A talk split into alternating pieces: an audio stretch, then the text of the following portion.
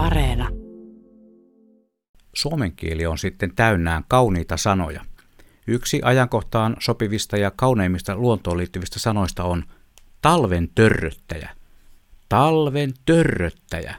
Makustelkaapa sanaa Kotvanen suussanne. Talven törröttäjä. Kukahan sanan on keksinyt? No sitä ei legenda kerro, mutta nostaisin hattua sen keksijälle, jos henkilö jostain syystä paljastuisi. Sitä tietoa odotellessa voimme perehtyä itse asiaan, eli talven törröttäjiin. Mutta sitä ennen vielä hitunen lingvistiikkaa, kielitiedettä, nääs. Tutkin hieman maailman kieliä ja totesin sanan olevan aika pitkälti meidän suomalaisten kieliperimää. Vai miten on? Kas Ruotsissa käytetään sanaa winterstondare, joka kuvaa erinomaisesti samaa asiaa kuin talven törröttäjä meillä Suomessa. Vapaasti käännettynä winterstondare voisi olla talven seisoja. Olisiko meidän törröttäjämme alkuperä mahdollisesti läntisen naapurikansamme sanastosta? Menet tiedä.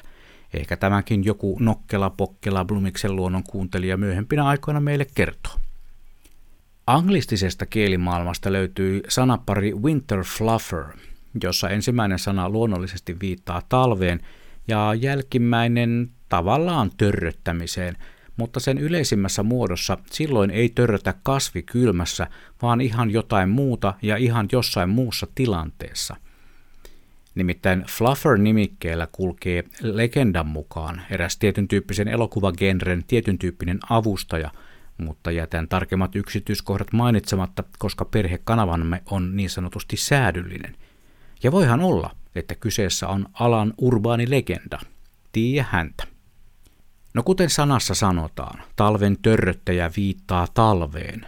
Sen oivaltanevat kaikki lyhyemmänkin äidinkielensä lukeneet. Mutta miten talvi liittyy törröttämiseen ja mitä se törröttäminen on? Esiintyykö törrötystä myös kesällä? Kas siinäpä kysymyksiä. Kesällähän luonnossa esiintyy meillä hienoja kasveja, kuten kaikkien rakastamia koiranputkia, ohdakkeita, osman käämejä, juolavehniä, sian kärsämöitä ja nokkosia, ynnä muuta, ynnä muuta. Kaikkianhan näitä lajikkeita on parisen sataa, joista kasvukauden ulkopuolella tuleekin talventörröttäjiä. Kaikkia näitä kasveja yhdistävä tekijä on niiden leviämistapa. Ne ovat paitsi törröttäjiä myös talvisiementäjiä.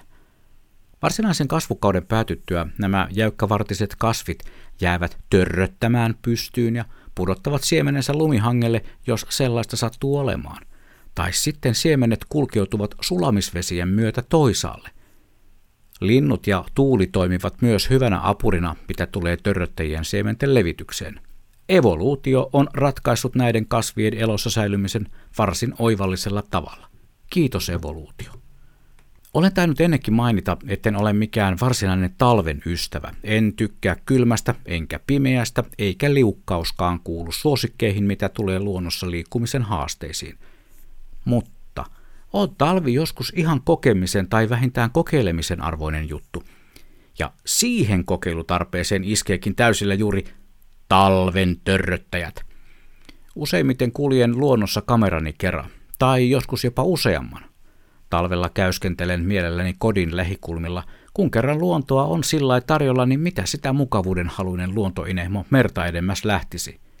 Merikin olisi muuten tuossa ihan näköetäisyydellä, ja jos tuosta kotirannasta hyppäisin kanottiin, voisin meloa vaikka Honoluluun saakka. Tai ainakin kivinokkaan, jonne olenkin kerran jo meloen mennyt. Mutta ei luonnollisesti talven törröttäjä kuvaus reissulla, koska meri on jäässä. Siksipä suuntaankin melontaretken sijaan lähiruderaatille, semmoiselle rikkaruohokentälle, jossa niitä törröttää, talven törröttäjiä. Ja jos on oikein hyvä tuuri, saattaa törröttäjillä keikkua parvi urpiaisia ja tiklejä.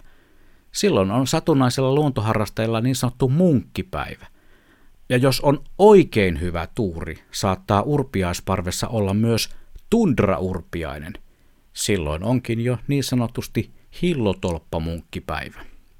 Uklit ja tirpiäiset, ei kun tiklit ja urpiaiset eivät valitettavasti ole aina paikalla, mutta törröttäjät odottavat kuvaajansa kaikessa rauhassa. Ne eivät lennä pois. Mutta onhan niillä luonnollinen vihollisensa, ihminen. Niin, se juuri, joka haluaa laajentua joka paikkaan levitellen kaikenlaista roinaa ja rompoolia ympäristönsä. Siinä ei kuulkaa vahvimmallakaan talven törrötteellä ole mitään mahdollisuutta selvitä.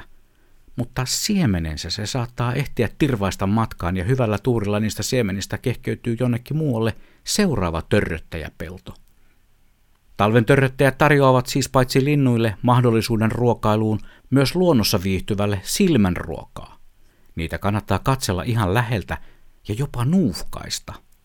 Joidenkin törröttäjien tuoksu tuo kesän mieleen, ja sitä tilaisuutta en itse jätä kyllä käyttämättä, koska se on mun luonto.